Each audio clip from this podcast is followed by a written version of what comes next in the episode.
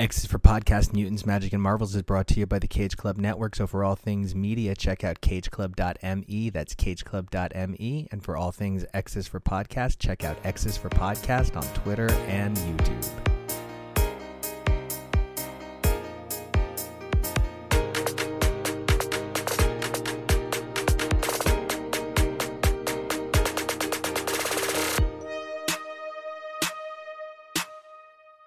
Hey everybody, welcome back to another all-new X's for Podcast, a show where we take a look at the many women of Marvel through their many monthly adventures. I'm Nico, and you guys can find me on Twitter and Instagram at Nico Action. That's NicoAction. And for this very special Marvel Fanfare Friday, I needed some extra help to handle all of the awesome women of this episode. So I have with me today Nathan. Oh wait, I thought I was Mr. Horse. Wait, no, I'm Nathan. You can find me on Lion at Twitter at DazzlerAOA and Instagram too, but Twitter and Instagram at DazzlerAOA. And I'm riding Mr. Horse right now. Anyway. Man, ever since the day where Arturo was like, is the horse's name really Mr. Horse? And I'm like, yes. And he was like, I love that for you. And I'm like, thank you.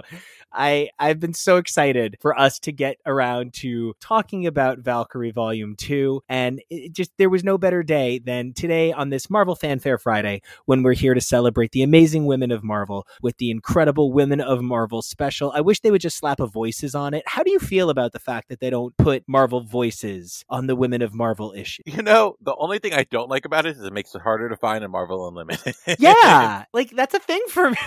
Like I just did a bunch of research. And like, if you happen to look up A+X, you'd be amazed how many different ways you've got to like creatively spell it. You know, had a good Rogue Natasha story. That was the only good thing I remember about it. There was a dupe Iron Fist story. I thought that was kind of amazing. For you. That's like comics for you, Nico. Well, and then the issue after it had Captain America Quentin Quire.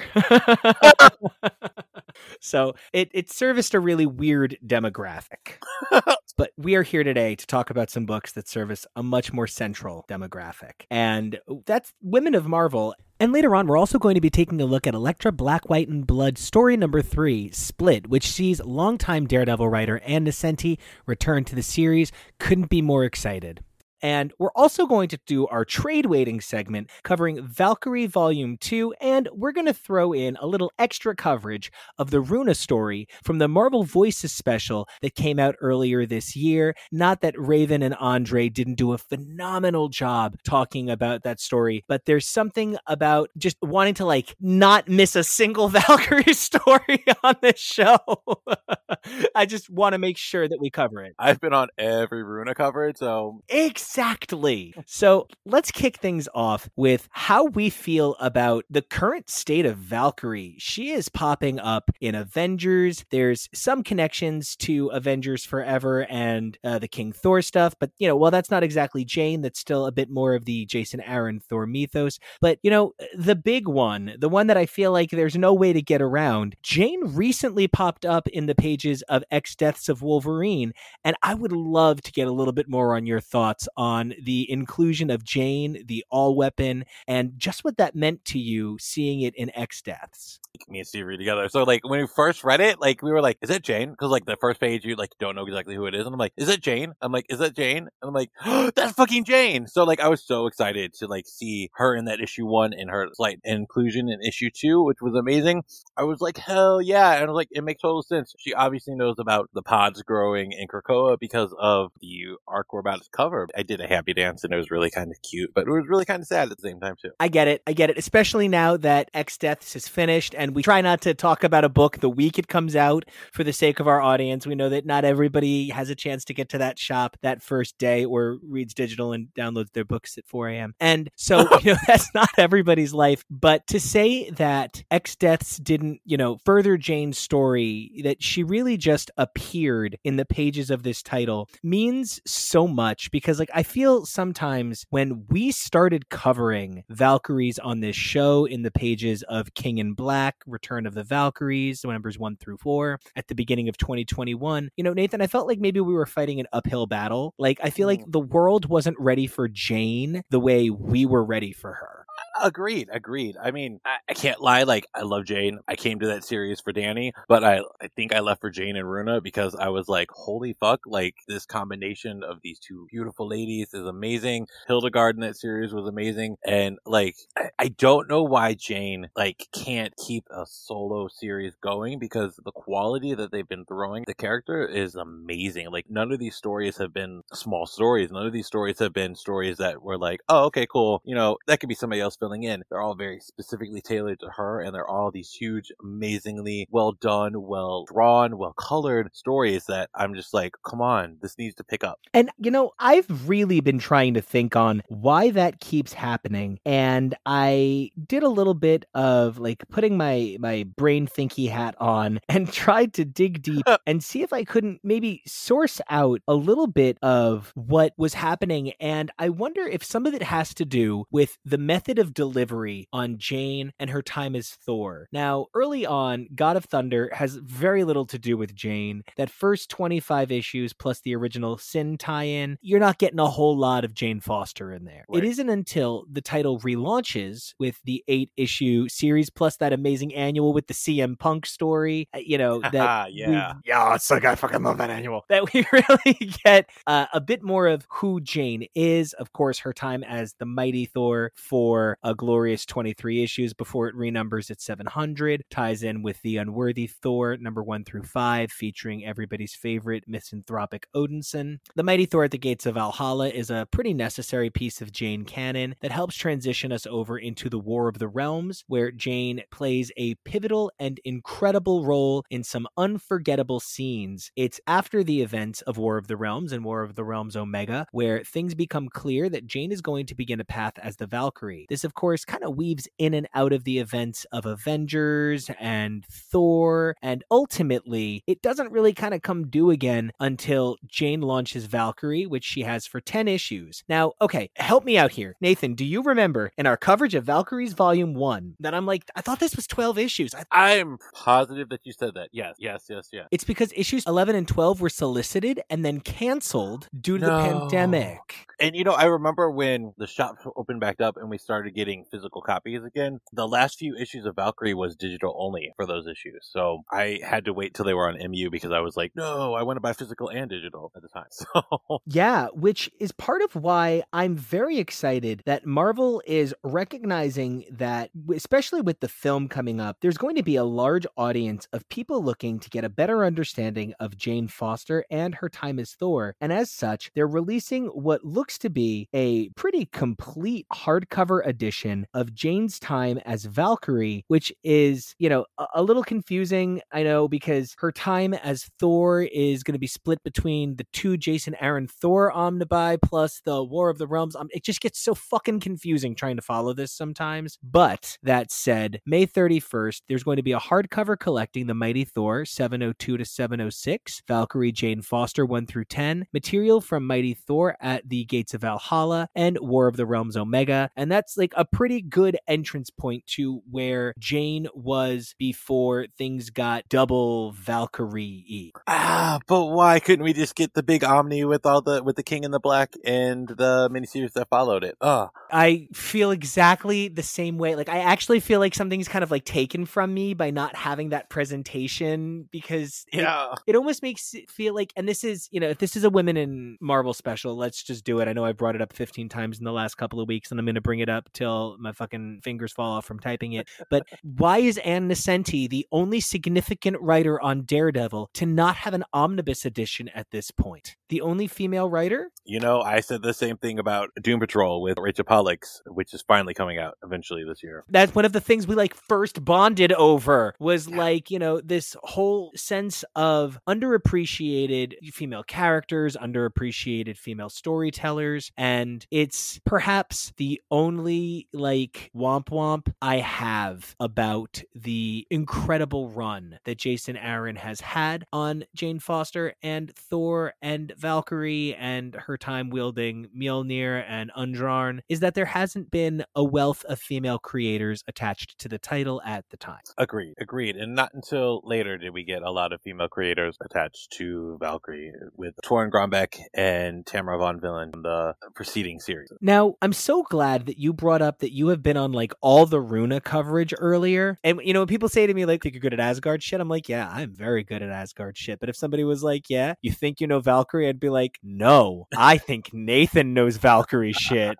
You can clean your mouth out now. Like, so I want to know how you feel, as like one of the things we bonded over early on as well was our love of Defenders. And oh, yes. Your love of Valkyrie as a classic concept is so turned on its head by Runa, who feels as though she has always been a part of the Marvel Universe, even though she's a direct response to Tessa Thompson being professionally fabulous. I would love to get your take on the transformation of this character as someone who has always had this character close to your heart. I'll be honest, at first I was throwing it with Jane being Valkyrie. Like, I always thought it should be Danny. She's the last Valkyrie. She really is. But I got over that quickly when I read Runa's introduction as a character. The whole mystery behind it was something amazing. It was so cool to see where she fit in with those classic Valkyrie, like Brunhilde, and even her interactions with Jane and Danny in the King in Black series, and Hildegard too. Oh my god, yeah. It was cool to see the connection that she had with Mr. Horst. She seemed like a character that came into existence fully developed. Not like, you know, some characters you have to wait a few years to grow to love. Like Runa, like, was a character that really tugged at my heart right away, just because of the power of the writing and the depth of the continuity that the creators placed on her character and getting her place in the mythos. Everything fit, everything made sense. There's so much about early Asgardian Marvel that we don't even know about to this point that it all made sense and it fit, and it really felt like it was a really interesting story, and I wanted to see more. And I love that she's a Sapphic character. I love that she, you know, the love of her life was a woman. So much I love. And I think one of the things that I have long held in my heart is that the Thor mythos is made more powerful by the strength of its female characters, and that the female characters of Thor are so dynamic that they find themselves in other titles so frequently. You know, it's not just that, oh, Valkyrie's in a book. There's several Valkyries. It's a legacy mantle, and there's enough to be a Valkyrie core. Like, that's fucking awesome. And we need a Valkyrie core. I almost, oh god, I was like, oh, it could be like A-Force, but it's V-Force. No, V-Force, Nico, no V-Force. No. But okay, so all said and done, I am so excited to talk about issues 6-10 of Valkyrie Jane Foster with you. I love varied creative teams, but I wonder if maybe the inconsistency that the creative team wound up encountering throughout the book's production ultimately led to some of the difficulties. While that first volume had consistency from Al Ewing, Jason Aaron, C. Cafu, Jesus Abertov, and VC's Joe Sabino, there's no 3 issues in a row for the rest of the series with the same creators. Yeah. 6-7 see Al Ewing and Jason Aaron's final collaboration on the title with Pere Perez, Jesus Albertov, and VC's Joe Sabino filling out the art team. Issue 8 is Jason Aaron and now longtime collaborator Torun Grunbeck. Like, Torun Grunbeck has been on so much Jane. Like, we have been like, we stand. Like, I stand Torun Grunbeck. Yes. Torun, come. We don't know enough about you. Please come into our show as you have come into our lives. We huge fans. But that's the final issue to see art from series regular artist C. Cafu, and all of the other art is actually credited as guest artist, which is interesting, you know, when you see guest artist on your final issue. Yeah. Right? So Jesus Abertov and Joe Sabino fill out the rest of the series, but issues 9 and 10 see art from Ramon Rosnas on inks and pencils, and I wonder if the general instability for the title maybe threw people off. You know, when Marvel launches a book and they're like, this is the thing, and then at the last second they're like, switch art. Like, I was really thrown that the Marauders annual artist is not going to be the regular artist on Marauders. Yeah. So it's so weird. I don't want to call it inconsistent art, because the art is consistently excellent, like really, really excellent. And I think that might be Jesus Abertov doing some breathtaking colors throughout. But how did you feel about the inconsistent art team, yet very consistent quality? Sometimes there's some books where I think the colors matter the most, like Moon Knight. I don't notice a new penciler as much with Jim McKay's Moon Knight as if Rochelle Rosenberg wasn't doing colors on that book. Like, I think like the colors sometimes make the book, and I didn't notice it as much in this Jane book. I did notice, and I didn't notice the change in the writing credits, so thank you for pointing that out, the difference between the Al Ewing stories with Jason Aaron and the Tarana Grunback stories with Jason Aaron, because the last arc really felt a lot more like the Valkyrie that we've come to know and love since then. But art-wise, it wasn't always my favorite to jump from issue to issue and have that stark difference, especially in this reread that I just did. When you're reading it coming out, maybe you don't always notice it as much, but when you do a quick read through everything, you're like, whoa, that's different. And it's so funny because like I feel like that happened with this again, where in the far past I was like, oh yeah, the art's pretty consistent throughout, maybe it's even the same artist throughout Return of the Valk. Nope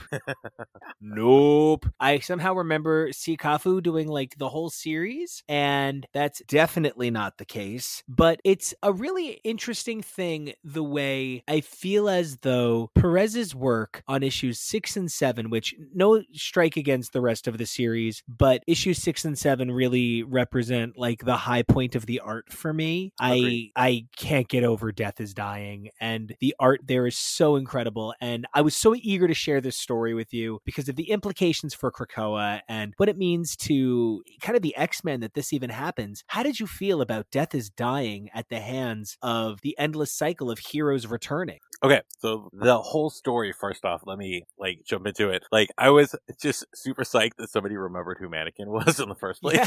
Yes! I was like, fuck yeah, Dr. Knapsack. And then I like reread it. Like, oh yeah, he's a doctor and he was having a relationship with Persuasion. That's a little, yeah. But the whole idea behind this arc was so amazing. And of course, it could only be tackled in the pages of Valkyrie. We've got the Green Door going on. We've got Krakoa and the resurrection pods. Of course, Death is going to lose a lot of its power. It's going to be injured. It's going to be sick. It's going to be dying. And like just the idea of the death of Death itself, like every time I think I can't be surprised by a Marvel cosmic entity, then I am again. If they hadn't won, like, you know, like what would have happened? Would we have led into something like the Cancerverse and Guardians of the Galaxy? Like it's just like the implications of the story were huge. And this was in Jane Foster Valkyrie. Like, holy hell, if this hadn't gone the right way, this could have been a huge blow. One of my big things that everybody on this show loves to joke about, and by joke I mean we all sit here praying, is the Marvel Universe is always secretly inching closer to Earth X. And so I was like, oh, this is it, it's the end of Death, this is it, right? Marvel's gonna come back and be like, put your death in me. So, you know, I got a problem with that, like, because if you want Mephisto to rip out Dazzler's heart and her to just like lay there in the hospital bed, I'll be kind of upset with that. No, I don't want that to happen. I also don't want Deadpool to secretly be Daredevil as a stuntman, pretending to vaguely be Ghost Rider for 10 years. Or for a Nightcrawler to be Belasco, or Piotr to be Mr. Sinister. Madrox to be secretly Wendigo. There were some choices made in that series. But, you know, the relief is that that's not where we went just yet. Absolutely. And I am such a big...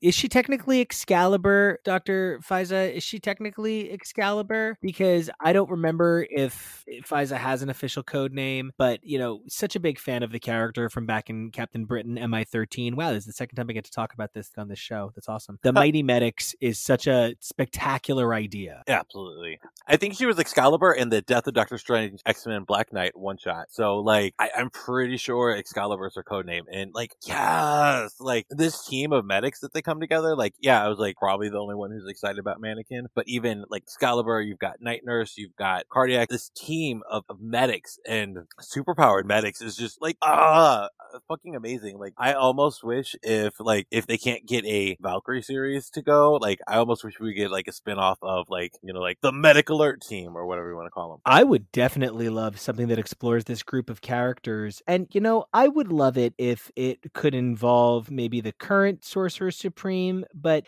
the previous Sorcerer Supreme's appearance here, man, there is something about the way Ewing and Aaron, who both have so much experience with working with Doctor Strange, so excellently and eloquently step back into the character. I found this sequence it's beguiling. Absolutely. You could tell these authors had a lot of love for all of these characters that they picked. Somebody, either Jason Aaron or Ali Ewing, must have been a secret Alpha Flight fan because they wrote Dr. Knapp amazingly. Like, holy hell. Doesn't Ewing write Gamma Flight? Ewing writes Gamma Flight, like, overarchingly, but Crystal Fraser that wrote it. Oh, that's like, awesome. I didn't realize that. That wrote the majority of it, right? But even Gamma Flight doesn't capture old school Alpha Flight as well. But you know what? It's got to be Al Ewing because Al Ewing decided to use a lot of the Alpha Flight characters for Gamma Flight. So it's got to be Al Ewing. That's the major Alpha Flight thing. And, you know, issue 7 brought a lot of really interesting ideas. I'm glad that for a 2-part arc, they didn't stretch out the Cardiac's accidental killing of Mannequin thing. Though, LOL, his goo form is dead. The rest of him is fine is the Jason Aaron-iest science I've ever heard, and I'm so here for it. I also thought that showing Charon as the virus was such an incredible visual. That's like a virophage thing. Like that's like an actual virus. So that was really cool visuals. Oh, agreed. I think my favorite visual in the whole series that we just read was on page 23 of issue 7, where you have just Death like standing in front of the car that's on fire that unfortunately Jane Foster's ex and child dying. Just that scene right there, like that is so beautifully drawn. The colors, like everything is rocking on that page. You know, and that's one of the things that I found so incredible about this book, that even an arc that feels like it's like a fill-in had so much weight and power. And perhaps that's why when the series moved to like consecutive minis, it didn't hurt it so much, because the series already deftly balanced a sense of realism to its own story beats and to a sense of a bigger picture. There, I think with the move to minis, it really allowed them to create a little bit more of a fleshed out arc, whereas within the series itself, they kind of rushed through some of the arcs. Like this 6 and 7 could have been its own like 5-10 issue miniseries. They could have poured a lot more in that. I think that the move to minis really helped the series flesh out the characters, especially when you introduce Runa in the Clean and Black mini. And it also doesn't give you a lot of time to dilly-dally. It means you got to run a tight ship, which is why 6 and 7 being this 2-part arc followed by 8, 9, and 10. I kind of feel in some ways like 8 through 10 is secretly just an Avengers by Aaron arc. I know that Aaron was still writing Avengers at this point. He had just finished up Thor at this point. So I don't know. It's not that I don't think that this is a worthwhile Jane arc, because it's a great, great Valkyrie arc. Oh man, so much of her character is so strong here. But this just feels, in a positive way, like more of Aaron's Thor. If you're less familiar with Aaron's Thor, Nathan, this is a great sense of what you can expect for the majority of it. But if you're more familiar with it, I'd love to get a sense of how you felt about this arc and the fact that it was so filled with Avengers and Asgardians. So I'm like mid-level familiar with Aaron's Thor. Like I have read a few issues. I'm introduced to the way he's written, especially Thor as the Allfather. I would say the thing that really struck me the most about especially this first issue, which was very Avengers heavy, was the Avengers part seemed unnecessary. They were there for the Aaron comic appeal, which sometimes I love. Sometimes I'm kind of like, like, okay, cool, but that's not the story you're really trying to tell. And I think that it would have served the story a little bit better if it had been allowed to focus a lot more on just the Jane and Thor part of the story. You know, it was cool seeing Mr. Horse bond with Spider-Man. Who doesn't love to see that? But, you know, I need that in the story? Not necessarily. So, okay, if you were asking me like my least favorite as Guardians, it's like Scourge and Tear. Like I just have no use for either of them. Same.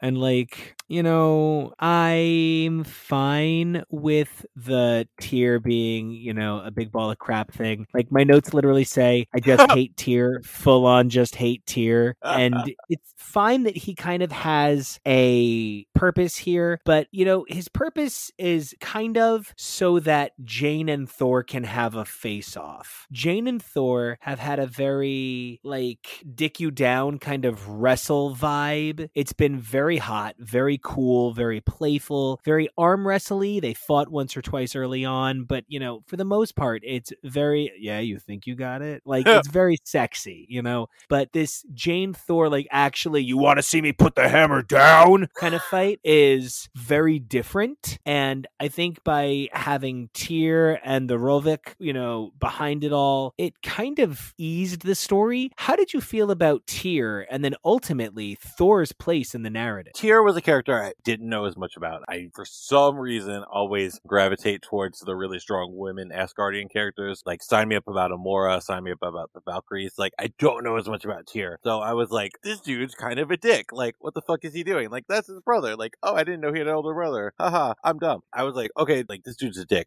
I thought what it did to the Thor narrative, though, is surprising. He's the Allfather now. He's not just Thor. So for Tyr to be able to take control over Thor like that seemed very huge and out of character. That makes sense. Oh, no, it definitely does. And for the record, you're not dumb. Forgettable dickhead is the complete definition of Tyr. And I keep thinking that, especially because the stuff that this rolled into is the King in Black stuff, I actually think that maybe this was going to be a little bit more about bringing forth the All Black, and maybe this was going to be, that's how, you know, it was able to control Thor, because then, you know, we saw the nullified versions of things were pure corruption, and it was of, you know, some very pure-hearted people. So I do agree with you. That is a big upgrade for Tyr. Now, quick question. I don't know if anybody else noticed this, but does one of the covers have Thor in his updated look from the Donny Cates series, but then everywhere else he's in his previous Thor look from the final Jason Aaron series? Yes, that is exactly right. Oh my god. It's so distracting. I thought time must have occurred between issues 8 and 9.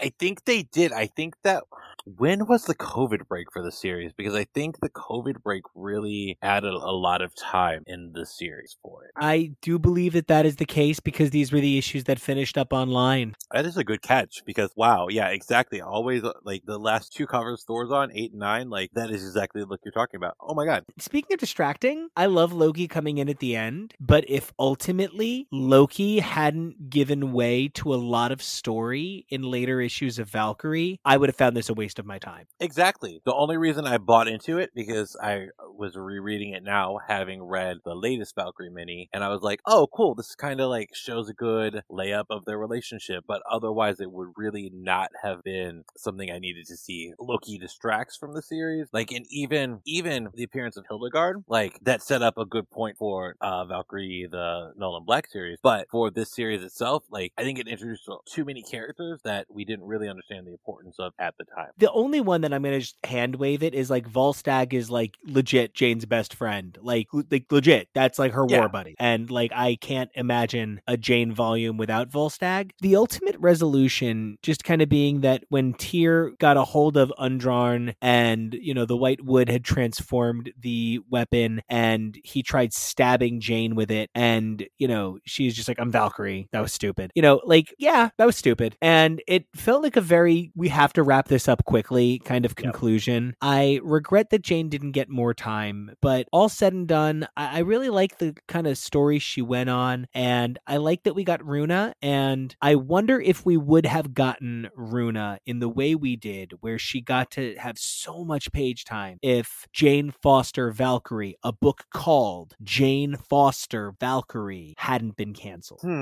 Interesting question. I don't think we would have. I think because obviously, yes, you know, Runa is obviously trying to capitalize on the Tessa Thompson Valkyrie, but I think if Marvel was really just trying to push that point, they would have used the Exiles version that they introduced a few years ago, like right after her appearance in the movies. I think that the concept of Valkyries, at least to the readers who are going to connect with Valkyries, has always been as a team idea, except for Brunhilde. Brunhilde just like magically was always solo, but she never really carried a title by herself. She was always a team player. Yeah, I mean, there's been like one shots for solo stories, but there's never been like, look at me, this is my Valkyrie ongoing series, ain't I Wonder Woman? So now this is as great a time as any to talk about the one Runa story we have not been a part of. And I want to just say that we are certainly here to honor, respect, and celebrate the coverage that Raven and Andre brought. They had such a terrific perspective as modern, non-ancient Asgardian Black voices that this story kind of highlighted that, you know, yeah, there's definitely some Black people for whom the Black experience is not the most present of mind, like it isn't for Valkyrie, but that is the exception and should remain the exception in storytelling. And that is certainly nothing that Nathan or I is here to comment on. I'm here to talk about the Valkyrie story. So yes. My question for you is, how did you feel about getting a solo Runa story? You know, it really wasn't all that different. The last Valkyrie mini, the Runa stories, except for at the very end when they merged, were all very solo. And it was cool to see it carried over to a Marvel Voices story. All questions aside about the appropriateness of an inclusion in this particular Voices, like the story was amazing. It was well done. It really captured the character, the essence of the character to a T. This is the exact same character that I have read in all of her previous appearances. She's got the same heart that she has. And we got more of Mr. Horse in her, which I love this iteration of Mr. Horse, who's become a lot more fun than he was in the original Valkyrie series. Excuse me, did that pony just talk? Man, Nathan, I loved that perspective. The words you just said really affected how I saw this story. When you said its inclusion in this particular volume is perhaps the question, this would be excellent in a Thor annual. Like, I don't think Thor annuals should feature Thor. That's a bad use of a Thor annual. I think it should just be all Asgardians all the time. And if this was just like 6 pages in an Asgardian annual, I would be really happy. I would have thought this was a lot of fun. A were-dragon, kind of thick, sexy nerd gets naked. Okay, right? Like a little bit longer than hair I usually go for, but like he made it look so good. And like, this was a fun story. And I think this is the silliest, cutest, funniest art we've seen Runa in. It felt like Batman the Animated Series. Yes, it did. And like, I really enjoyed it. I would love more in, because like, I don't know if you had a chance to read, but there was a Thor and Loki Gurahiru series that was a lot of fun and was light and animated and, you know, had that really fun vibe. And like, this could really fit in with that. This has that kind of energy. Okay.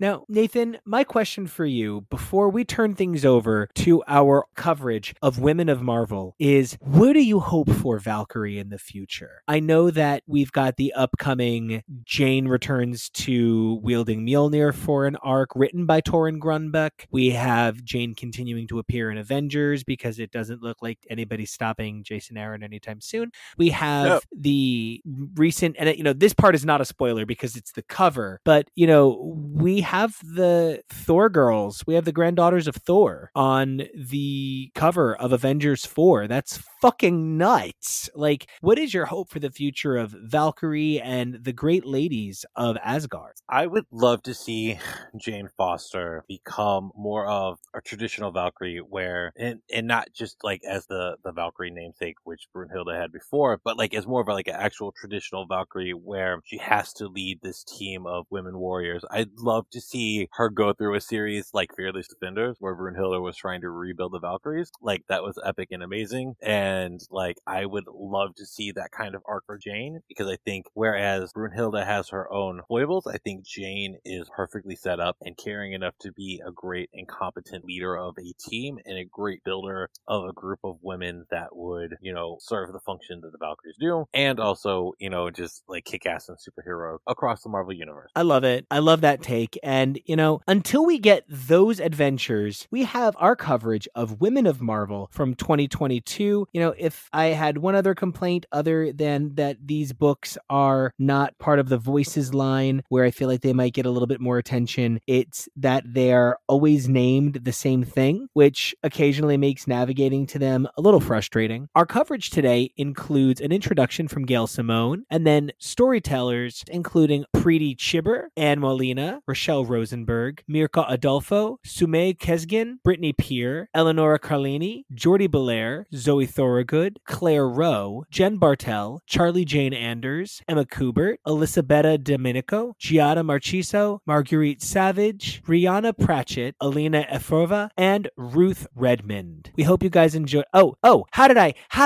could I ever? I'm so sorry. VC's Ariana Mar, you lettered this whole thing. Oh my God, you can't forget Ariana. I'm the worst, right? So enjoy this next segment, our Women of Marvel coverage. And don't forget, if you like what you hear, you might even like what you see. You can follow me over on Twitter and Instagram at NicoAction. That's NicoAction. And I'm Nathan. You can find me online at DazzlerIOA at Twitter and Instagram, mainly Twitter, but Dazzler, like in the Age of Apocalypse. And you can follow the show over on Twitter at XisForPodcast. Enjoy.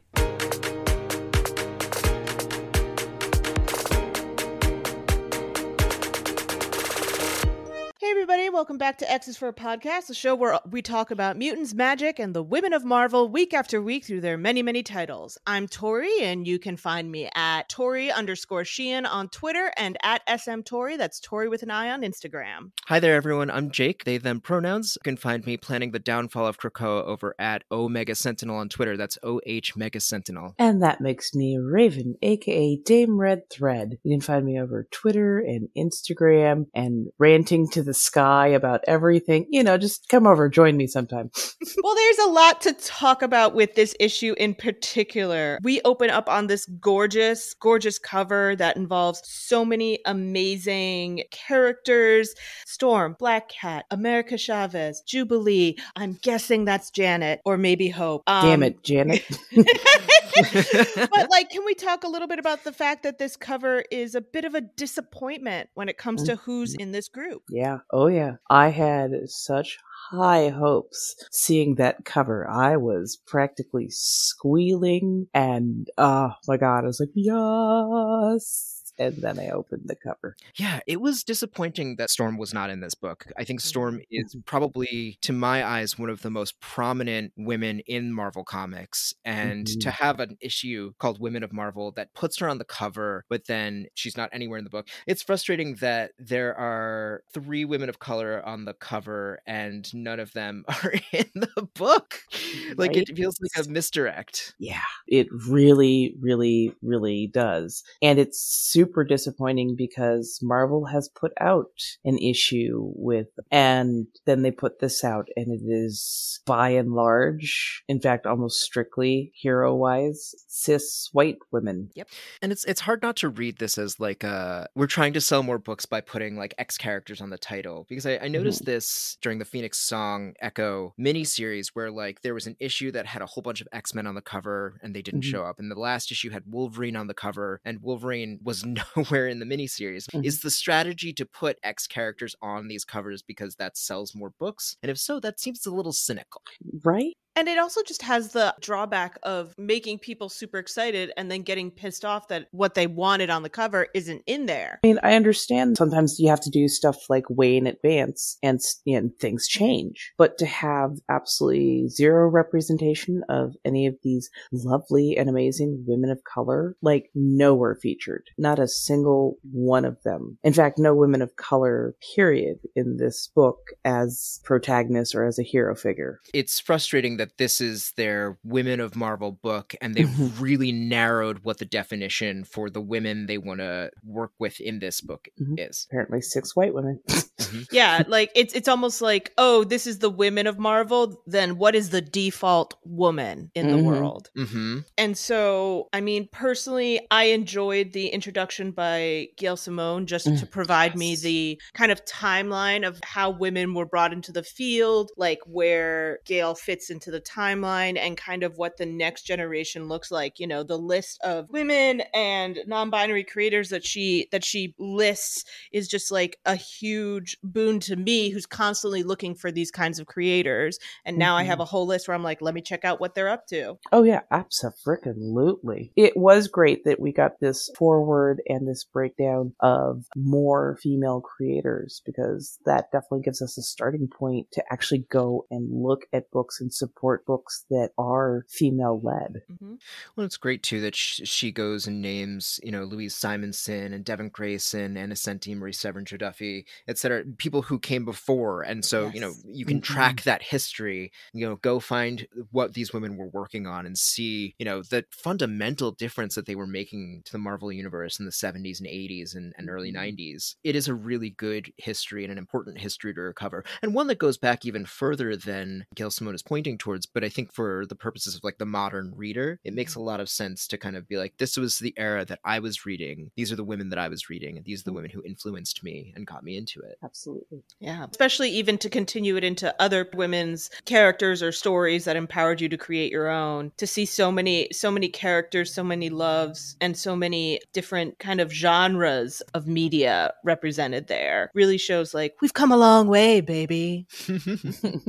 We start off with the 4 jobs Felicia hated and 1 she didn't. Personally, I was a little disappointed that this wasn't the classic fanfic trope of 5 times and then 1 time they didn't. But I guess we get 4 in 1 because that's plenty of Black Cat. It's like 4 weddings at a funeral.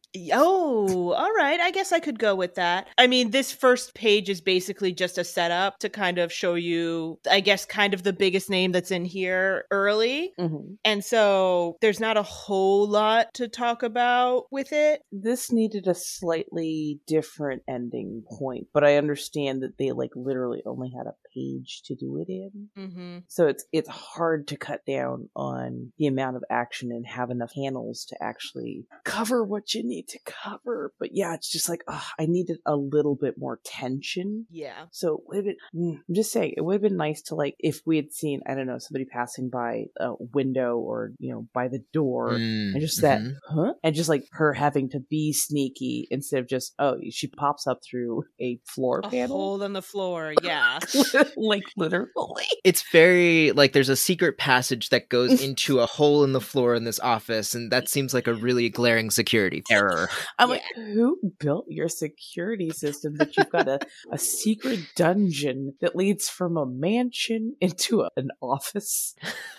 Who somebody just left out their chemicals and gun? As you do. Right. Looks like there's a blueprint there too. Right. I'm like, someone the other day on Tumblr or on Twitter pointed out that like Batgirl's bathroom in one of those has like the tub half in front of a door deadlocked from the wrong side.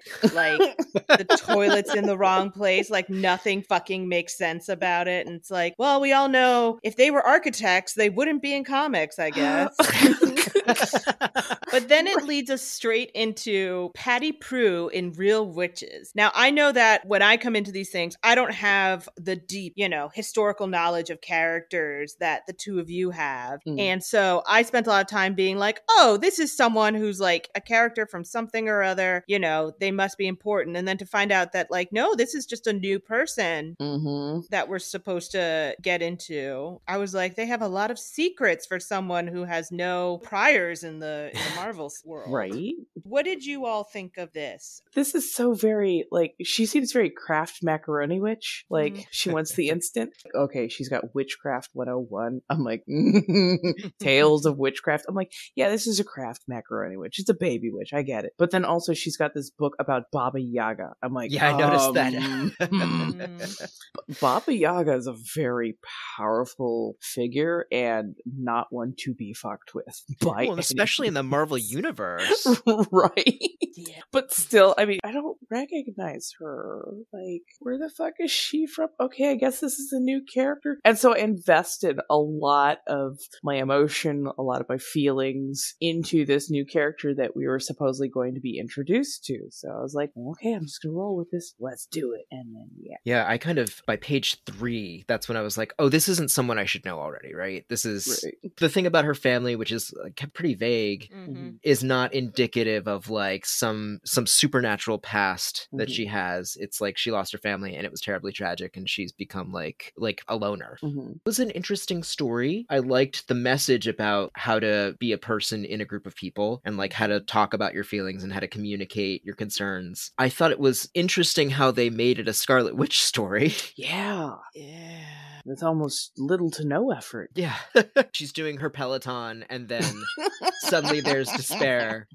Despair. Oh, God. Despair. Like, would this have been a better story if it wasn't Scarlet Witch, if it was this girl suddenly discovering her powers? Honestly, you could have Scarlet Witch in there. Absolutely have Scarlet Witch in there. But have this girl discovering her powers and have Scarlet Witch there as the support versus the recenter, which is where I got annoyed, is that we built this girl, this protagonist in this story up, and she is like a woman of color, and all of her friends seem to be women of color as well, but a very wonderfully diverse group and possibly also diverse in their sexuality. So I'm just like, oh my God, this could be amazing. And then no, it was just a recenter to the pretty much cis het white woman. And then she gets defended by this amazing character that you've built up, who is, turns out to be a woman of color who is a janitor at a gym. Yeah, I did not like that, actually. She's cleaning up while Scarlet Witch is working out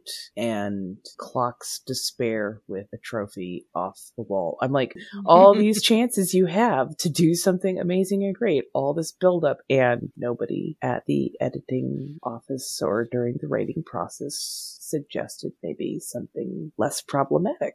Yeah, this is this character should have stayed in the center of this story and not become a supporting character in her own narrative.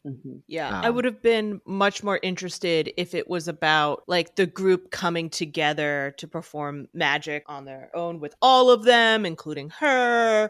It would have been, I think, a better use of the character.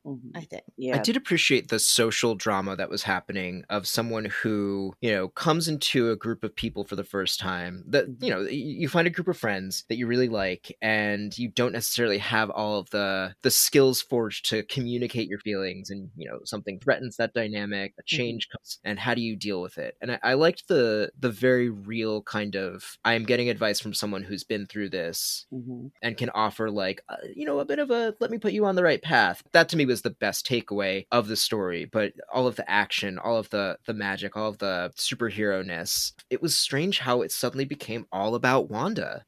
Yes, it very much became like a showcase of Wanda's abilities, and then Wanda's so wise and is going to talk this girl into how she should be behaving, and which also feels very out of character for Wanda.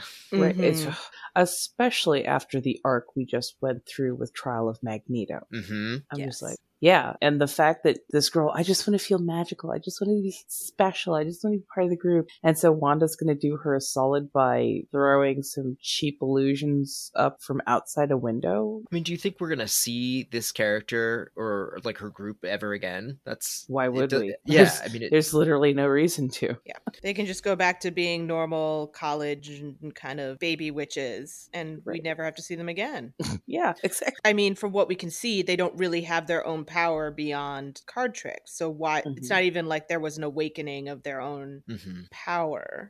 So it's not like this is a crew for Strange Academy second semester. I wish. I was praying for that. You have no idea. I was like, I actually thought that's where we were when she was like, I'm in college and I have all these books on witchcraft, and I was like, oh, this must be a Strange Academy thing, and then it wasn't. No, was not at all. I was hoping that they would be magically inclined, because then we could see them possibly in Doctor Strange or in Strange Academy, or, you know, we could see them somewhere on the pages again, because honestly, they were a very interesting group. Yeah, they were cute. Yeah, they were cute. They were diverse. They had a very open door kind of policy, like, hey, we get it, you know, you're doing your thing, so how about you just have this book, lend it, read it, tell us what you like about it later on if you want. Like, I loved that they didn't try and force, you know, a new person into the group. They openly offered to bring this new person in and built an actual relationship with them, and I'm like, yay. I don't necessarily see a reason why they would be brought back in, unfortunately, because the story ultimately was not about them really in any way. Our next one is the first bad job that Black Cat is involved in, which I enjoyed the graphics on. The little video game thing, it was very cute. I love Felicia's costume in that. Yes. like those gold epaulets. The short hair, the spiked collar. Is that a rat tail she's got too? Yes, yeah. It's so 90s. It's amazing. And I love how they're like a few years ago, and I'm like, right. I mean, I guess. It's like, oh, good, they can't do math either. Yeah, post-pandemic, none of us know what time is. Yeah, she's getting a USB stick of something or other. Like, this was a cute little one-page fun story. I don't see how it's a bad job, though, because it looked fun as fuck. Mm-hmm. And B, she's smiling at the end. It looks like she had fun. Yeah. I would have loved to see Arcade kind of on his like loudspeaker, his PA, like egging her and just like ribbing her, and having that be a dialogue back and forth. Because I love that she's in Murder World right now. The only reason you would know that is if you're reading the text. Like if you're just looking at the visuals, you're like, she's in some kind of like video game dungeon. Okay, mm-hmm. This could have been a lot of fun if Arcade was in there, like just poking her along the way. This leads us into the Jessica Jones story, Showing Up.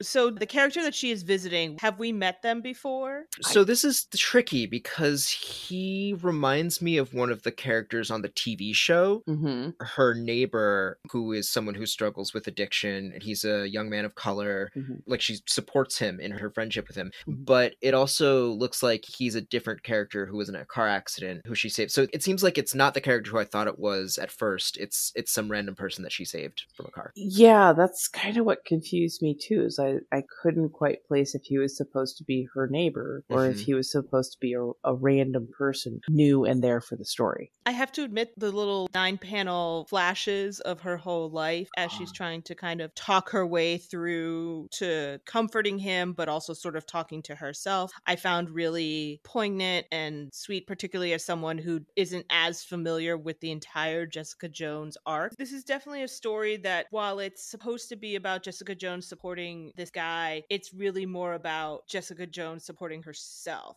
which means that it's another story where the character of color's story arc is kind of sideswipe mm-hmm. for the white woman that it's about. Was that a car pun?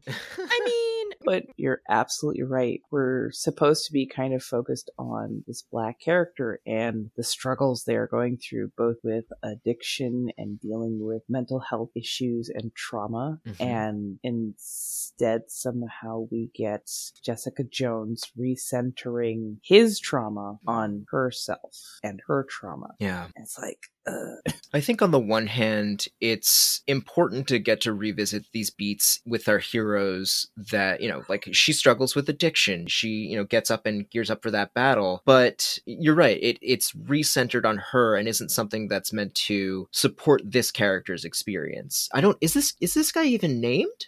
We don't have a name really here. Yeah, I find that very frustrating that he's not even given a name. He's essentially a recovering Black man. He clearly has been through the ringer. You know, he's got a story. He's got his feelings, and he doesn't even get a name. I mean, no wonder we were confused about who he was. Yeah, right. And while I understand that, like, because this is the Women of Marvel issue, the women characters are supposed to be centered, and we were sort of talking about this before, that by making it so that only the characters of color, so few, that when they seem to be like rescued or just there to push forward the white female characters' emotions and journey, it's not helpful for anyone and deeply problematic. Mm-hmm. Because this could have been, if it was a hero of color, if it was a female character that Jessica was coming to visit, it might be less so, mm-hmm. Mm-hmm. but without any of that, it sort of falls. Black Cat's second bad job also, you're right, these aren't bad jobs in that it seems like she's having fun, she gets mm-hmm. what she wants, she's not caught. Right. What makes them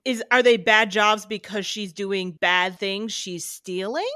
Right. But I mean, that wouldn't make sense later on in the climax of her stories.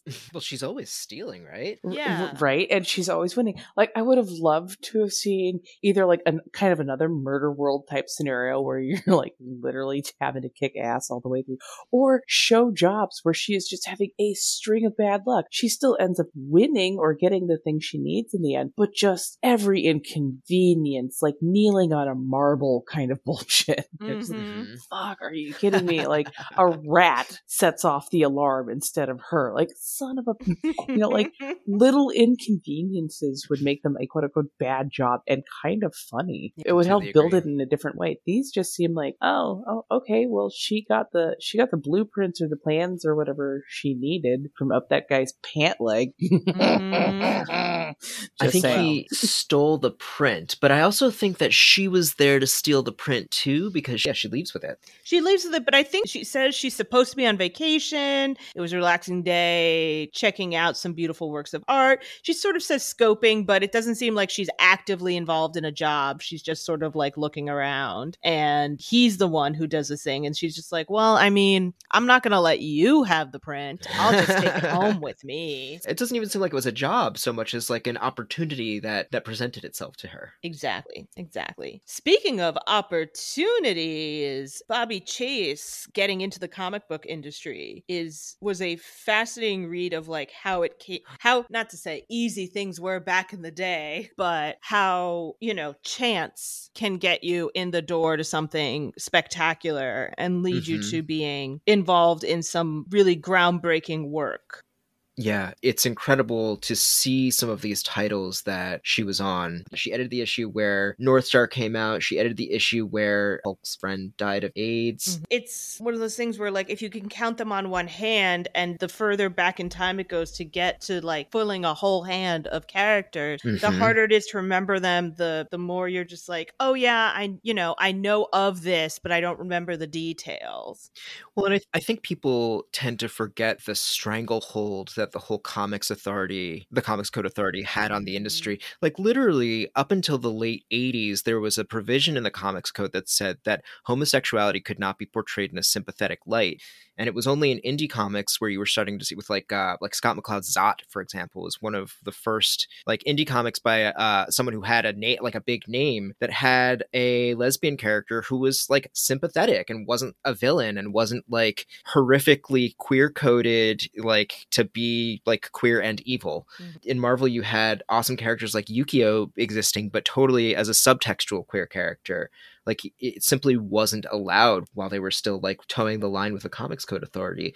And once they started to change the code, you started to see some cracks in the firmament. You started to see some real interesting stories and interesting characters who seemed like grounded in the real world. I think that kind of like censorship or self-censorship even, it makes these stories feel less real when you can't talk about real people with real things going on in their lives. Real emotions and, mm-hmm. and It's almost like the Don't Say Gay bill. Yeah. The Comics Code Authority didn't stop characters from being queer. It just buried them in the subtext. It did not let us explore them as people who, when we're talking about queer characters, their entire job isn't just, hey, we're gay or we're lesbian or we're bisexual. Let's go have a fling with this person or that person.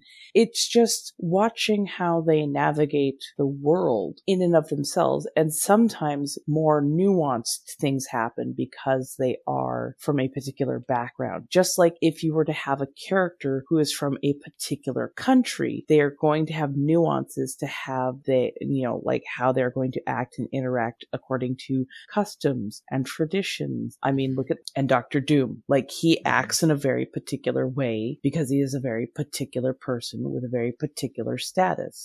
Same thing with if you go with the character Wave, she is going to be very different in the way she interacts because she is Filipino and the cultures and traditions and how she was raised is wildly different. So yeah, like there's all this beautiful nuance that could be had, but when you take away the ability to actually explore those characters for those beautiful nuances, you lose out on stories. And that's all we really want to see here is beautiful, lovely, wonderful, gorgeous stories to say. Absolutely. I appreciate you making that connection to the Don't Say Gay bill, because I think that that's exactly right. It's a censorship that quiets us and keeps us from saying like, hey, real people over here with real issues and real nuances, and all you're doing is making it harder to just be in the world. world and connect the world. Agreed. Which leads us into our next black cat job, which actually seems like it's a bad job.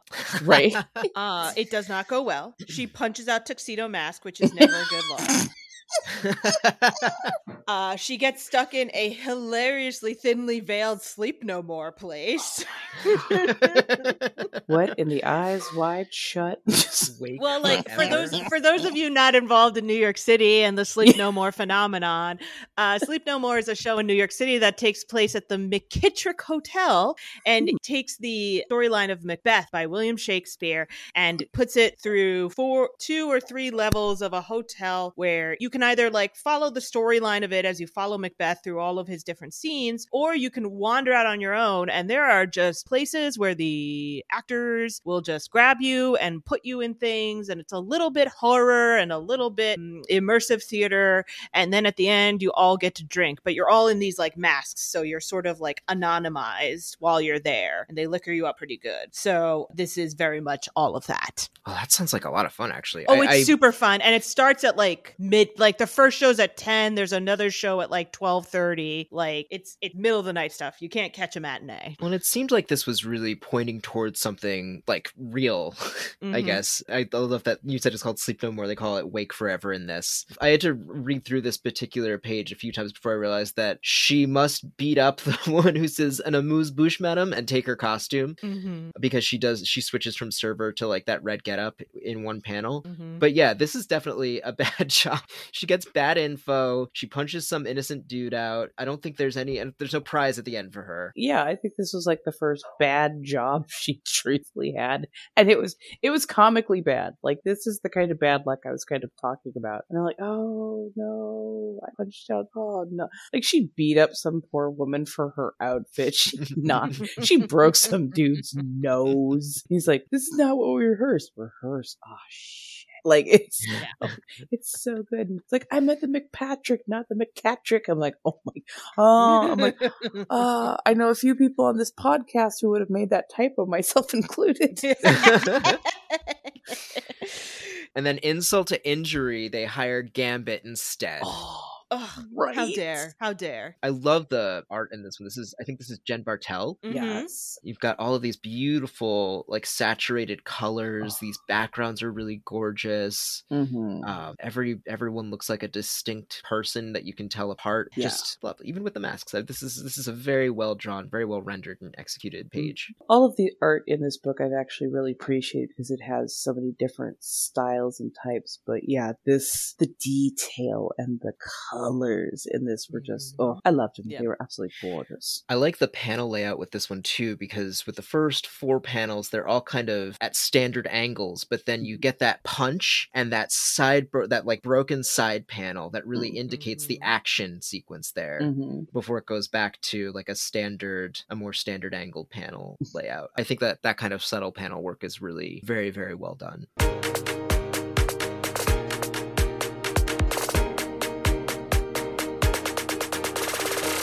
Hey everybody, welcome back. Nico here one more time. And you guys can find me on Twitter and Instagram at Nico Action. That's NicoAction. And I'm TK. You can find me on Twitter and Instagram at XNate, XGrayX. And so here's what happened. So sometimes I edit these episodes together in kind of projecting myself through my own chrono-skimming timeline, kind of I am my own older sister kind of way. And the thing of it is, we're talking about Women of Marvel, and we're talking about, in the earlier segment, I say, you know, why doesn't Anna have her own Daredevil omnibus, and it all kind of came magically due together when I saw that Elektra, Black, White, and Blood, which has become kind of a staple of our coverage here on X's for Podcast, had an Anna Nesenti story. And so I knew that I needed to come back in and do a little bit more Women in Marvel coverage to talk about a woman who has really taken front and center on our show. And I was really excited to do that with TK. You know, TK, you've been on the majority of our Elektra coverage, and I was wondering how you feel about about seeing her dynamic shift, not just in our own coverage, but like sort of she's unavoidable right now. Yeah, she is like the female Wolverine. And it's great because it's still early enough, I feel like, in what is going to be an increasing process that we're seeing new sides of the character every time she shows up and seeing new ways in which as readers, you have a particular in for Elektra that you might not have thought you had if you were like, I'm not really into like ninjas. There's so much more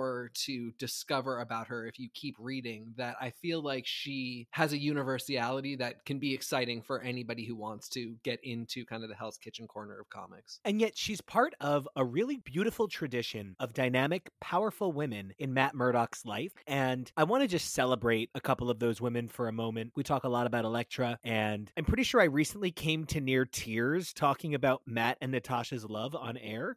And that's pretty me. But, you know, that's actually a question. TK, did you know that Matt and Natasha were not just a couple, but shared a title for 45 issues where their names and images were both in the logo? I did not really know about this. I didn't read the title. I was aware of the title, but I don't know anything about it. And I'm just not a Natasha person. I definitely get that. I really, really do. I mean, I kind of grew up a Natasha person because of my Daredevil affinity. And, you know, I have a thing for Marvel redheads. I can't help myself. And so from like issue, like basically 80 to issue 125, Daredevil, the Man Without Fear became Daredevil and Black Widow and was a co-starring feature. One of the things that's really important to consider about the role that Black Widow played in Matt Murdock's life is that she was a transitionary time for the title where they were experimenting with having a larger female presence in the book. And we would, of course, see that continue with Elektra coming in later on. But you and I talked just a little bit the other day about the first great love of Matt Murdock's life, Karen Page, who gets erased from a lot of early tellings or gets her importance kind of upgraded. And you asked me how I felt about Deborah Ann Wall's performance. And I just want to go on record as saying she's the best version of Karen Page, in my opinion. Like Deborah Ann Wall as TV Karen is the pinnacle that all Karen Page stories should hope to achieve. And I wondered what it felt like for you as someone who doesn't come with the Karen Page has sacks and sacks of baggage that everybody is forced to carry around for her in the comics. How did it feel watching Deborah Ann Wall perform this nuanced character on screen? Well, I mean, it's funny that you describe it like that because I feel like by the end of it, she does have sacks and sacks of baggage, but it's different baggage and it's much more relatable and accessible. The comic goes in some real directions in the 70s and 80s, and you kind of are forced to, after that, when you get into the 90s and the 2000s and on, to kind of figure out how to not quite erase that stuff because fans are always going to remember it, but you really don't want to go diving back into it too much. And so with something like the TV show, you really have an opportunity to kind of start fresh with a character, but give them a lot of beats that might be recognizable to fans. And I think that's what Deborah Ann Wall does so well is play somebody who is incredibly vulnerable and incredibly emotional, but still very strong and easy to follow on screen. Now, I could not praise Deborah Ann Wall's performance any better than you just did. And so I just want to, you know, put the hash marks for ditto. And I want to say that Ella D. Young, like, so, okay, I'm real fucked up. And I think Elektra is like the perfect woman. And like, I've said this on air for like 300 episodes, but she's literally the perfect woman. I just can't. She's so everything to me. And I just never thought that anybody could perform her with the kind of depth and nuance. Like, it's not a strike against Holly Berry, but good luck being all of the things that Storm is to everybody. Storm is like legitimately pantheon levels of complex. And I think when you're talking about a character who is, you know, because it's not a knock against Wonder Woman. Wonder Woman is so many things to so many people, but by adding the woman of color factor to Storm, you're giving her such a modern importance. And for Storm to come 50 years after Wonder Woman or, you know, 40 years after Wonder Woman and still have that same kind of power, there's something to be said about that kind of dynamic performance that would be required to really transform that role. And so like after a lifetime of Holly Berry as Storms, I just didn't think anybody could cut it as Elektra. And I thought Ella D. Young played Elektra like her heart was on fire, and it made me so happy. How did you feel about Ella D. Young's transformational performance as Elektra? It was the thing that I wanted most from the Netflix, you know, Defenders verse to continue when it was becoming clear that they were going to stop and kind of have a reset because the MCU was going to spread into streaming and they didn't really want to lose these characters. And the thing that I thought, especially after Defenders, was the Elektra series really was was the next thing. And it was the thing that I wanted most after all that. And it was clearly the thing we were not going to get, which was heartbreaking because it is such a good performance. It's so nuanced. And like we're talking about here, it was really the start of something that had so much more to do and grow into. One of the things I was really excited about was the idea of seeing this powerful Karen Page play out against this incredibly dynamic Elektra. And I just feel like we didn't get enough of that because they were so interested in giving Karen a lot of her own storylines, which thank God, but like it meant that she didn't have a lot of sidekick time. And I guess I'd never realized how much I loved Daredevil sidekick time for Daredevil sidekicks. So it's really interesting that I feel like that's one of the things we really lost out on because, side note, as you and I talked about recently with Ghost Rider, Karen Page and Ghost Rider kind of banged for a hot minute in the 70s, and they kind of transferred that on to Punisher because I can't think of anything I'd rather do than Mac on John Barenthal's guard. Dude, that fucking, he's so hot. Yeah, he is, but I really do not like Netflix Marvel Punisher. I like that Karen was on it. Yeah, I mean, yeah, I guess, but that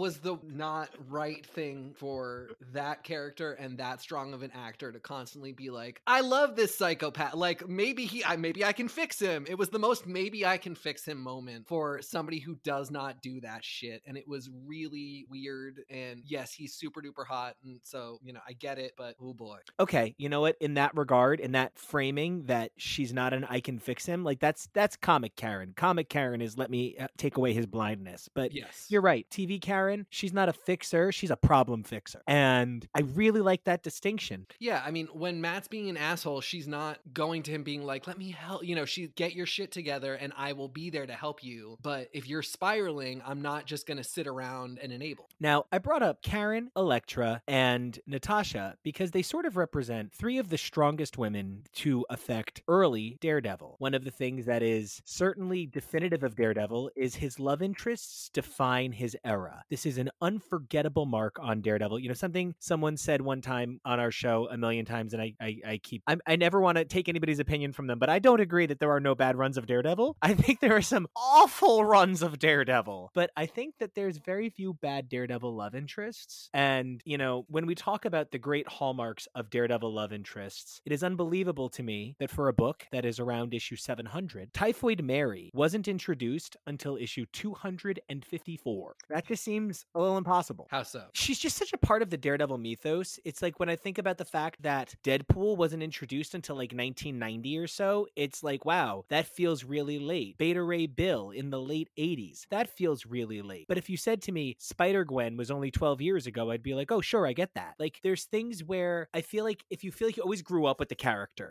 was just always a part of who you, like, I grew up with books of magic. So for me, Tim Hunter is a part of my understanding of childhood awakenings into magical fiction. And I grew up in a world where Typhoid Mary was just a mainstay of Daredevil. So many of my Daredevil books either referenced her or contained her, and it was a situation where, you know, she was first created in 1988. So for so many of us, she's just a staple of the Daredevil universe. Is she as big a thing for you? Is that JR fucking hair as a thing for you? So what's funny is everything that you said is true, but I wasn't a Daredevil person back in the day. So when I started getting into Daredevil through you, the fact that she doesn't come up till much later was actually not a surprise to me or something that I was like particularly shocked by. But yes, she is somebody that since I was 5 or 6 years old and started going into comic shops, which was not too long after her first appearance, she is somebody just that I associate with Daredevil. And yes, the JR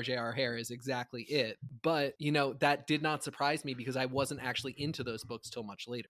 Something that I really appreciate about you and your perspective, TK, is that you are a connoisseur of process as much as you are an appreciator of destination. And in that regard, something that has definitely shown through is your love of the editorial process and your love of the behind the scenes that create the books we care so much about. And it would be very difficult to talk about Daredevil and Typhoid Mary, and especially the story we're here to talk about today, Split from Elektra Black and White #3, without talking about Ann Nesenti, the writer of that story, one of the longest running writers on Daredevil and editors on the X titles. So I have to imagine you're probably most familiar with Ann Nesenti from her time on X-Men. Yes, that is absolutely correct. So for people who are less familiar with her time outside of the X books, where she worked tirelessly tirelessly as one of the editors on Chris Claremont's tenure on Uncanny X-Men, and Nescenti is probably best known for her time on Daredevil, where she wrote issues 236, 238 to 245, 247 to 257, and 259 to 291. She would also go on to write stories like Marvel Holiday Special 1992's The Wrapped Lamb, as well as returning to the title many years later in specials like Daredevil Black and White, as well as Daredevil number 500 for a short story called Three Jacks. Now, I actually passed along the Daredevil Black and White story to you a little bit earlier, TK. I was kind of surprised that more people haven't said before this whole black, white, and red craze, there was this black and white special from Daredevil. Was it surprising to you to see this sort of boutique presentation from like a decade ago at this point? So yes, it was. And I actually did not look close enough when I first pulled it up. And I thought it was actually something that came out much earlier. And I was like, oh, so maybe like black, white, and red is kind of like just a reference to the fact that they did this one thing a while ago and now they're pulling it back.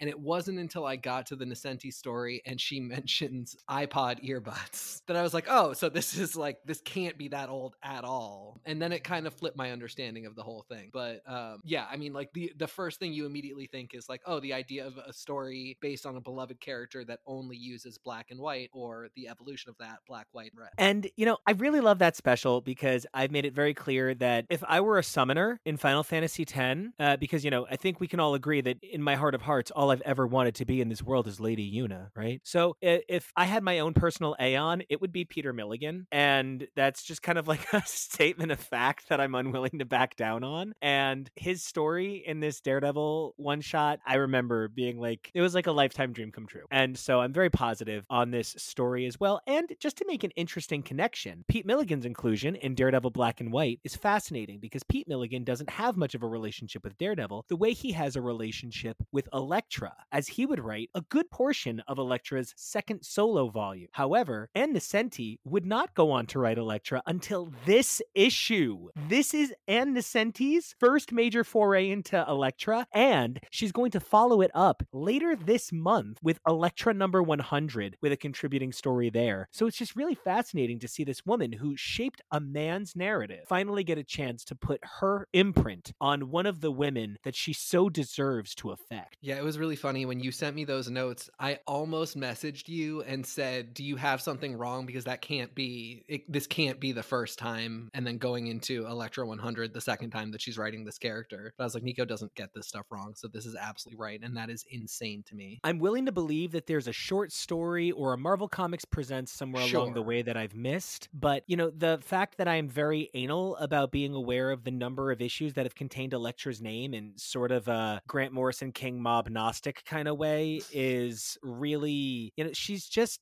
Ann Nescenti is part of why I never understood the way I kind of got Huxtable here, where because I grew up in a world where Chris Claremont loved queers and Ann Nescenti was my Daredevil goddess and Louise Simonson was my X-Men goddess, and I just kind of thought it was like, oh, there's Chris Claremont and Louise Simonson on X-Men, and there's Frank Miller and Ann Nescenti on Daredevil. And like, I never understood that there wasn't just always a woman for every man in comics, because as a kid, I saw this woman's name everywhere and I just worshipped her. And like, I still do. And I think her Daredevil run stands the test of time as like one of the most self-aware and important critically that I can think of. And it's just so crazy that because so often women aren't given the priority to write what they want, that I feel Ann Nescenti, you know, under that gentleman's agreement that kept Frank Miller in charge of Elektra the entire time Ann Nescenti was on Elektra, right? That's literally the period of time. That is when the gentleman agreement was. It just sucks. It really sucks because it definitely, number one, lessens my love of Frank Miller significantly. But number two, it just makes me wonder, what if we had let Ann Nescenti be Ann Nescenti and not let her stand in Frank Miller's shadow for so long? Who knows what we could have had? It's definitely a loss in terms of an amazing contributor to comic books and what they could have done much earlier. But it also, for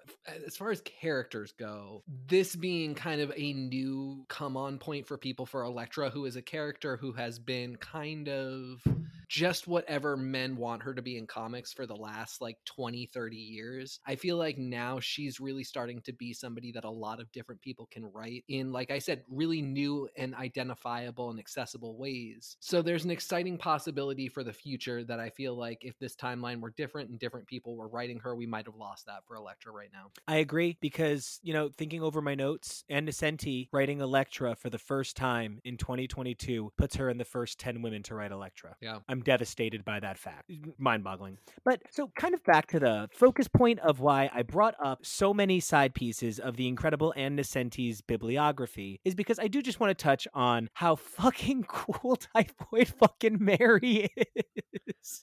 If you're not reading Daredevil right now, Typhoid Mary did the coolest goddamn thing in the history of comics in the final arc of Daredevil's last run. I have never read anything that exciting in my life. First of all, Zdarsky has turned Daredevil on its head 1,000 ways, but the fact that he keeps finding ways to reinvent turning something on its head, I didn't know there was something more upside down than upside down. And I am like, I'm such a big Typhoid Mary fanboy. Like in general, I'm a huge JR person. So like I'm a JR person. I'm an Ann Nesenti person. I'm a Daredevil person. Like there's nothing about Typhoid Mary that isn't so me, but then she's a mutant.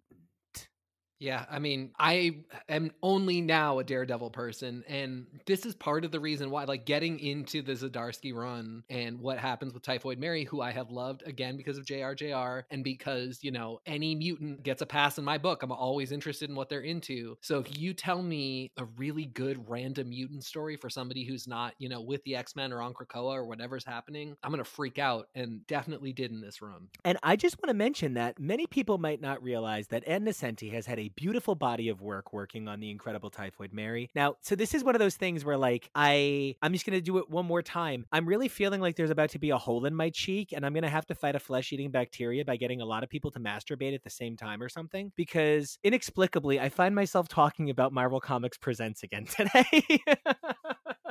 And Nesenti continued her amazing Typhoid Mary stories after she left the pages of Daredevil over in the pages of Marvel Comics Presents in a number of those Wolverine Typhoid Mary stories I mentioned last episode. And Nesenti would go on to write Marvel Comics Presents 109 to 116, 123 to 130, and 150 to 151, which is sort of like a famous Battle of the Sexes Typhoid Mary versus Wolverine story that gets reprinted with great aplomb. She also contributed a two-part story to Spectacular Spider-Man numbers 213 to 214.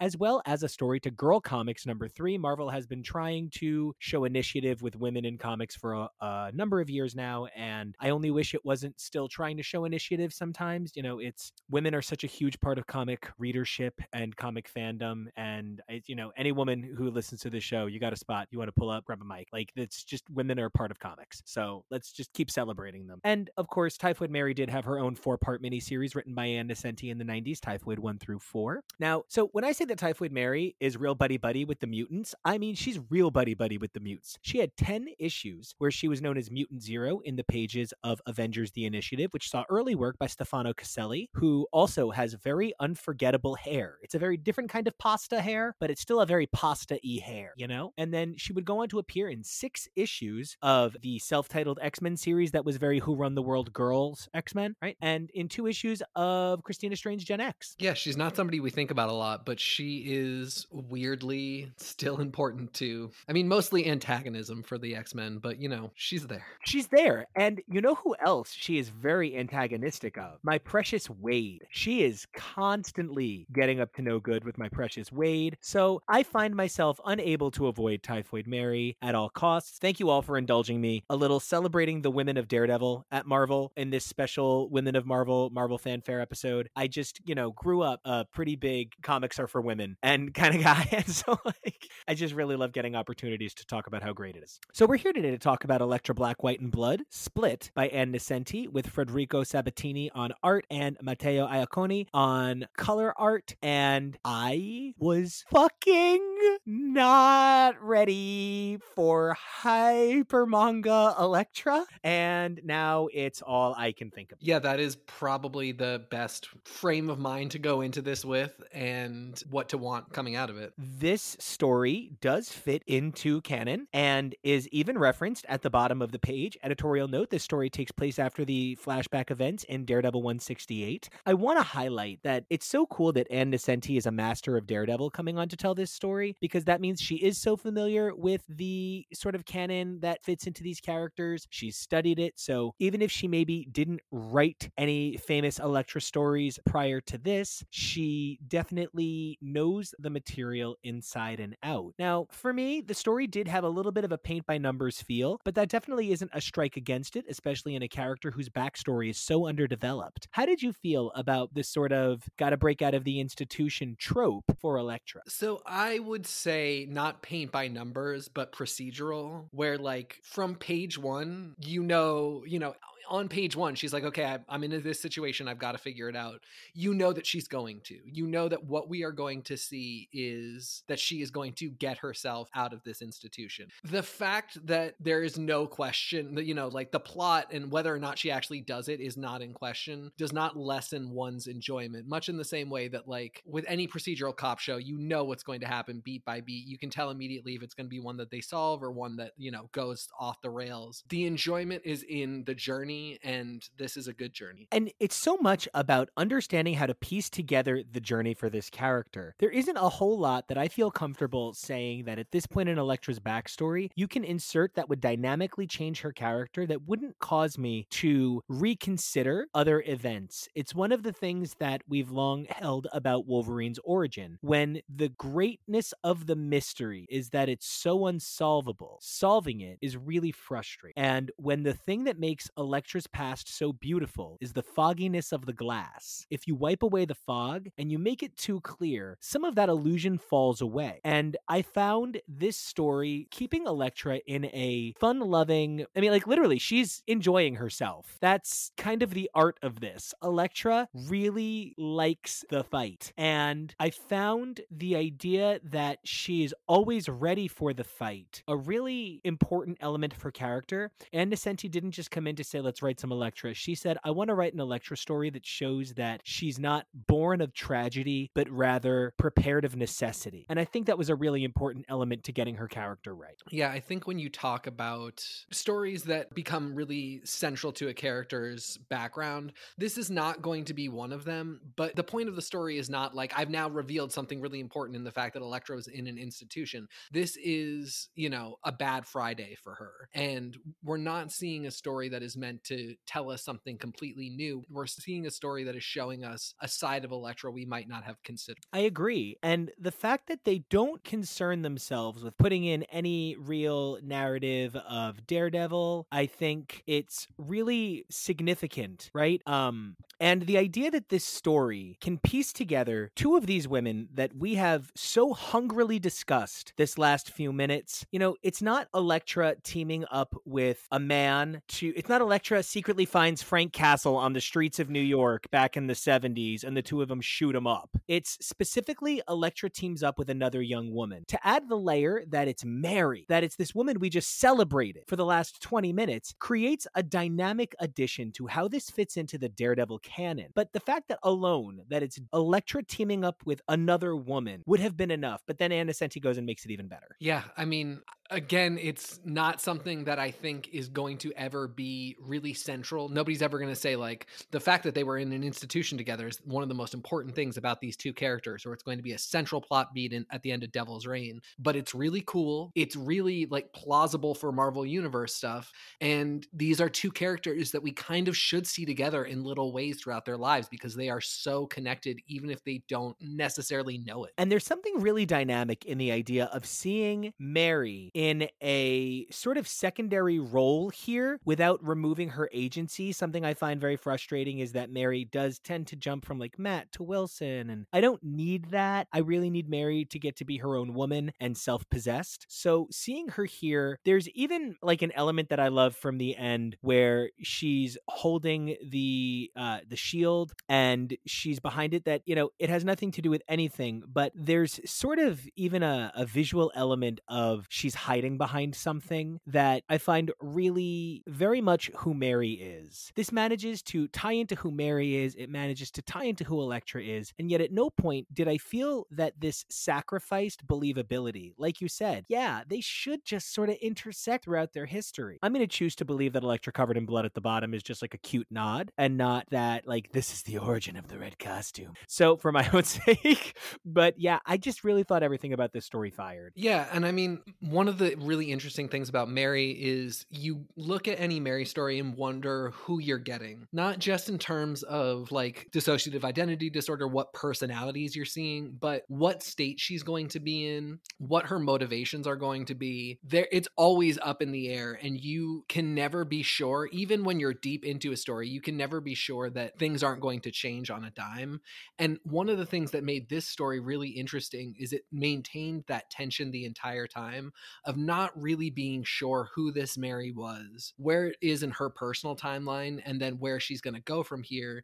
And it is kind of just at the very end that you see a shot of her that is, you would recognize as being Typhoid Mary as you know her later on and by JRJR, but it's nascent. It's just the beginning of that. And you, I think, see here that who we recognize her as from the start of her run, this is really before that. And she's going to evolve into that person over time, which is something I find very exciting to read. I agree completely. You know, the first time I read this, I read it as a young woman named Mary because, you know, so many stories we've had lately, like Devil's Reign X-Men, Electra just has a young female companion. In Electra, over in the pages of Daredevil, she just has a young female companion. You know, the Jennifer Garner movie, she had a young female companion. So it's just kind of a thing. Jennifer Garner movie. You know, I think the thing that makes this story great is if you put this in an Electra volume as an added bit of backstory, it would fit great. If you put this in a Typhoid Mary volume as a bit of added backstory, it would work great. If you put this in the Zdarsky run, specifically that last volume where the two of them fought side by side, it would work great. There's just about nowhere that this story doesn't improve the quality of the characters involved. No, and it's an amazing thing to refer back to at some point in the future. It just gives me so much hope that we would see them together again, possibly referencing the fact that they've had each other's back. I hope that if they do finally move forward on an Ann Nesenti Daredevil omnibus, this finds its way into it. Oh, absolutely. Guys, we love making this show for you 3 times a week, every week. That's Magic Mondays, X-Men X Wednesdays, and Marvel Fanfare Fridays, though I know that those Magic Mondays sometimes turn into like Wolverine Overflow, right? And yeah, it's gonna do it. It's Monday. It's good. X-Deaths. Just be ready for it, right? But until then, guys, I'm Nico, and you guys can find me on Twitter and Instagram at NicoAction. That's NicoAction. And I'm TK, and you can find me on Twitter and Instagram at XNate, XGrayX. Don't forget to look up the show over at X's for Podcast. And until then, keep those mutant lights lit, those Krakoan gateways open. Celebrate women every time you do anything, not just when Marvel drops a Women of Marvel special. And we'll see ya. Bye.